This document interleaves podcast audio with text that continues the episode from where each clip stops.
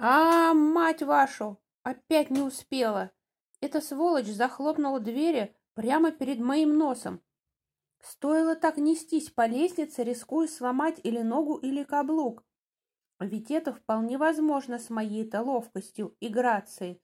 Фу, срочно расслабиться и успокоиться. Опачки! А это еще что? Опять поезд? Они там контролируют интервалы движения? Нет, я только рада, но порядок должен быть. Или как? Да и поворчать в моем положении сам Бог велел. Разве не повод задуматься о везении и невезении? Не успела? Вроде не повезло. А нет, теперь еду как королевишна. Не в набитом вагоне, а в почти пустом. Еще и место заняла. Вот где счастье. А есть же странные люди. Мест полно. А он встал, дверь подпирая, и для кого только пишут не прислоняться. Да, ладно, личное дело каждого. Завелась не по делу и продолжаю возмущаться по поводу и без, хорошо, молча. О, какой кайф! Надо было сапоги на каблуке покупать. Это специальное приспособление для осознания счастья. Снимаешь их, и вот оно наслаждение. И заметьте, так каждый вечер. Просто посидеть ножки расслабив, тоже удовольствие. Сейчас еще книжечку достану. Ехать всего две станции, но огромные. Один из перегонов, наверное, самый длинный в городе. Надо посмотреть в интернете. Или у Андрюхи спросить. Он все знает. Вот она, книжечка моя любимая. Одно из самых важных изобретений человечества. Для меня, по крайней мере. Удовольствие от очередного романа получить не успею. А то еще на эротическую сцену наткну... наткнусь, раскраснеюсь не к месту. Лучше почитаю учебник как раз главу освоим. Это же надо было придумать систему регулярных контрольных. А как же от сессии до сессии живут студенты весело?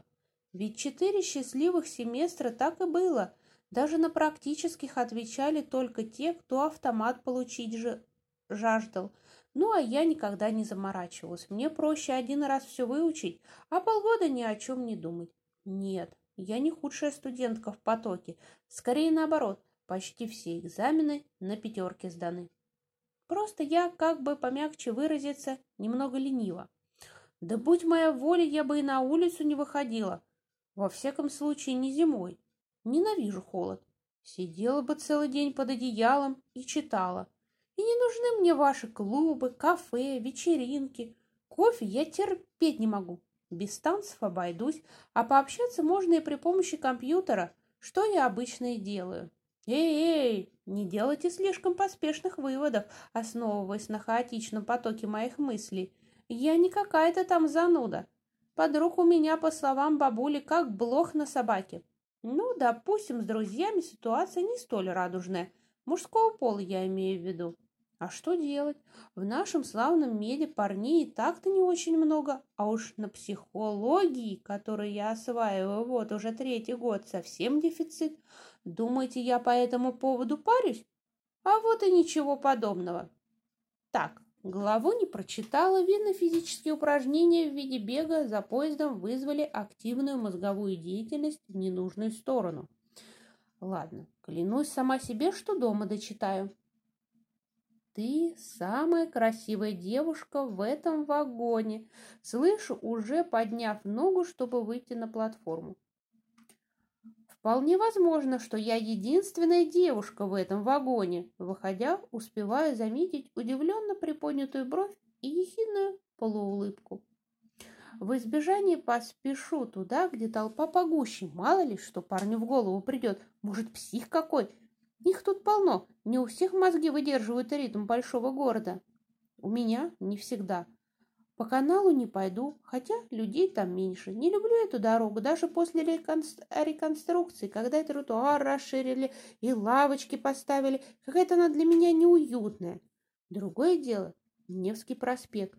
Идешь, как на празднике, особенно вечером. Столько огней, столько красоты вокруг. Это у меня синдром провинциалки, да? Смешно, но представляю себя по меньшей мере Наташей Ростовой на первом балу, а проспект нарядной бальной залы. Бу!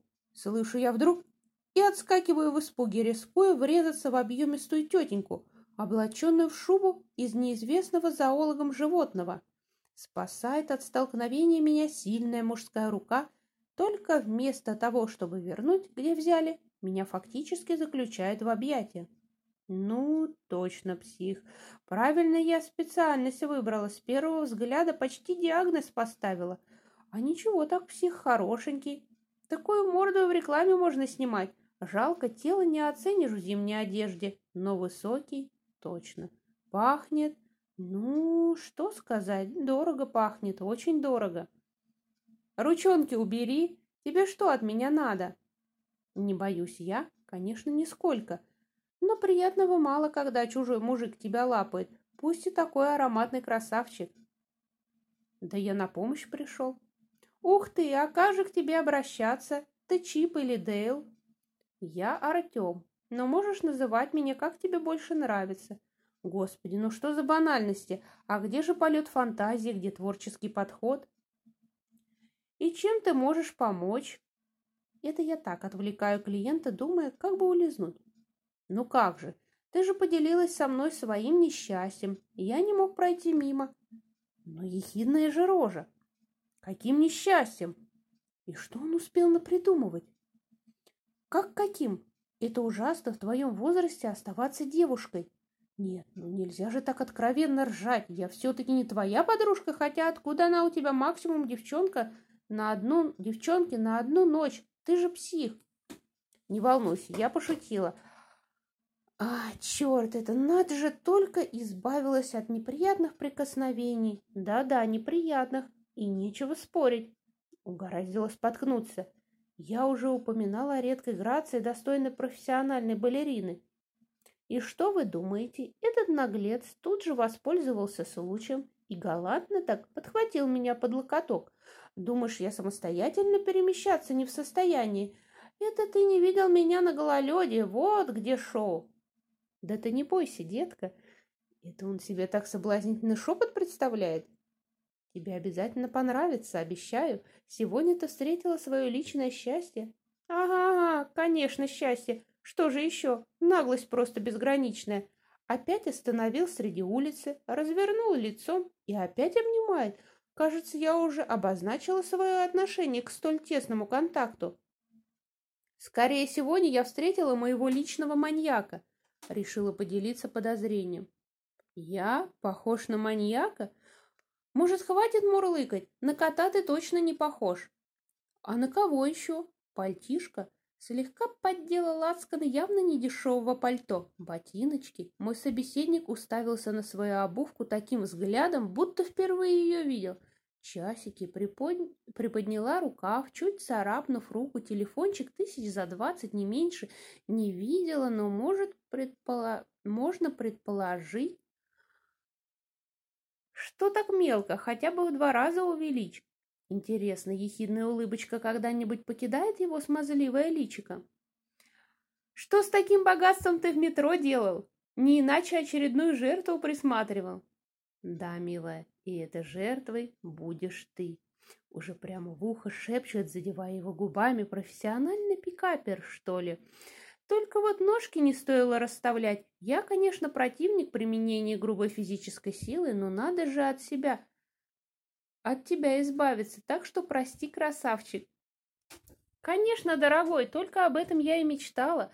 Уже я шепчу ему в ухо, притянув голову рукой, резко поднимая ногу, которая предсказуемо встречается с его, хм, ну, как бы поприличнее выразиться чреслами. Эх, как быстро ты меня забыл.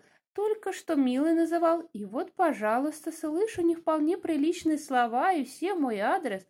Ну, да ладно, общение было приятным, но недолгим, и я рванула во двор. Не все знают, что здесь есть выход на соседнюю улицу. Обычно в темное время я этой дорогой не пользуюсь, но сегодня случай особый. Это же надо две пробежки за вечер.